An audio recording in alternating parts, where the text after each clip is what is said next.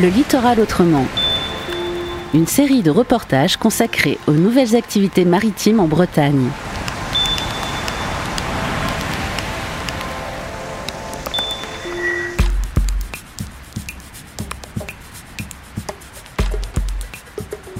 C'est une plaque de cuivre avec euh, à côté la carte marine qui, est une des premières. hein. Celle-ci date de 1823. C'est une des premières de la mer d'Iroise. Donc je m'appelle Nicolas Weber et je suis chargé des relations publiques au CHOM. Et donc la plaque de cuivre à côté, c'est la plaque et comme vous voyez qu'elle est totalement inversée parce que c'est la plaque qui servait à son impression. C'était les premières euh, impressions se faisaient de cette façon-là avec une gravure sur une plaque en cuivre. Vous imaginez le travail de minutie qu'il faut faire derrière pour ensuite imprimer les différentes cartes marines. Bien évidemment, tout ça a évolué encore une fois dans le temps, comme toujours. Euh, on est passé aux imprimeries offset classiques et maintenant l'imprimerie se, fait par euh, traceur. Et puis bien évidemment, à côté de la carte marine papier que tout le monde connaît, il y a la carte marine électronique de navigation, l'ENC, qui est maintenant la carte marine de, de plus en plus utilisée. L'exposition dans laquelle on se trouve, donc au Capucin, pour les 300 ans du CHOM, elle permet, elle montre un peu toute cette histoire dont on a parlé, mais elle permet aussi d'appréhender ces missions du CHOM. I- Ici, en fait, nous avons deux, les deux premières missions que je vous ai citées. C'est-à-dire que la première, c'est la, la cartographie ou l'établissement des, des documents pour la navigation pour tous les navigateurs, tout navigateur qu'il soit, que ce soit un plaisancier ou un porte-conteneur. On doit avoir une cartographie précise du, service hydrographique national, qui est le cas du, ch- du CHOM et le service hydrographique national de la France. C'est sa première mission de base. La deuxième, c'est le soutien à la défense, soutien aux forces armées, donc fournir des documents qui vont, et notamment pour euh, la marine nationale, qui vont servir pour la navigation de surface ou sous-marine pour les sous-marins, et peut fournir des documents qui vont être spécifiques à, la, réalisation des, des opérations euh, militaires.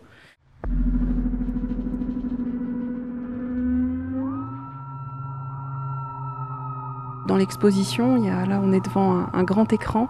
Euh, on est à l'intérieur d'un sous-marin. Euh, je crois que c'est le film le, le- chant, du loup, c'est ça? Oui, c'est ça, c'est un extrait du, film Le Chant du Loup qui montre la navigation sous-marine. Bien évidemment, euh, utiliser une carte marine pour naviguer en surface, c'est différent. Il faut d'autres informations pour pouvoir naviguer avec un sous-marin. Euh, donc le CHUM est là aussi pour soutenir les différentes composantes de la marine nationale, notamment depuis le sous-marin, les sous-marins nucléaires relançant d'engins, aux sous-marins d'attaque, aux frégates, aux porte-avions bien évidemment, puisque tous ces bâtiments de la marine nationale, pour, la réalisation de leur opération euh, militaires ont besoin d'informations sur l'environnement dans lequel ils vont naviguer. On va naviguer avec un porte-avions, un sous-marin, mais il faut bien connaître cet environnement. Euh, pas uniquement que le fond marin, il faut connaître dans quel milieu on va naviguer. Un sous-marin, ça va naviguer dans les océans, donc il faut, qui va utiliser des systèmes. Donc il faut savoir les océans, c'est quelque chose de complexe. Hein, c'est pas une grande bassine d'eau euh, un peu uniforme. Non, non, c'est bien, c'est assez complexe avec des couches différentes, avec des températures, des salinités, des célérités différentes. Donc les sons se propagent différemment. Vous savez que le son, c'est quand même un- encore une fois quelque chose de très important. Euh, ça nous sert à mesurer, ça nous sert, enfin, c'est aussi un des éléments qui permet de détecter d'autres bâtiments ou d'autres euh, sous-marins euh, dans, l'eau. Et ben, il faut connaître comment ce son se propage. Donc, il faut bien connaître l'environnement des masses océaniques, quels sont les fonds, euh, pour pouvoir justement euh, détecter les autres ou ne pas se faire détecter.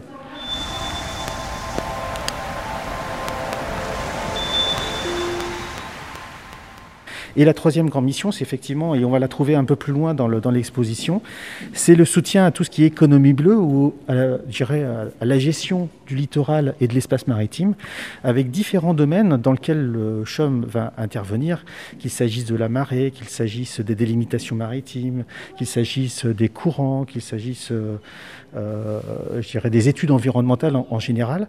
C'est aussi de montrer que euh, le CHOM en tant que service hydrographique national, a acquis depuis 300 ans beaucoup d'informations et continue, puisque nous, nous continuons toujours, bien évidemment, à faire des mesures en mer. Et toutes ces informations collectées vont, vont euh, être intéressantes pour d'autres organismes, publics ou privés, pour d'autres applications, que ce soit, euh, par exemple, la plantation de- d'éoliennes en mer, que ce soit pour la protection du littoral, pour des problèmes d'érosion côtière, pour des problèmes de, de risque de submersion marine, pour des problèmes écologiques, bien évidemment. Et toutes ces données vont être euh, utilisables et utilisées justement pour, par différentes communautés et pour, euh, pour ces applications. Et c'est là que nous les mettons à disposition, bien évidemment aussi.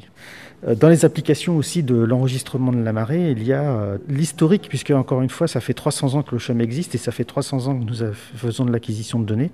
Et on enregistre, et notamment à Brest, au marégraphe de Brest, nous enregistrons la marée, les hauteurs d'eau depuis 300 ans.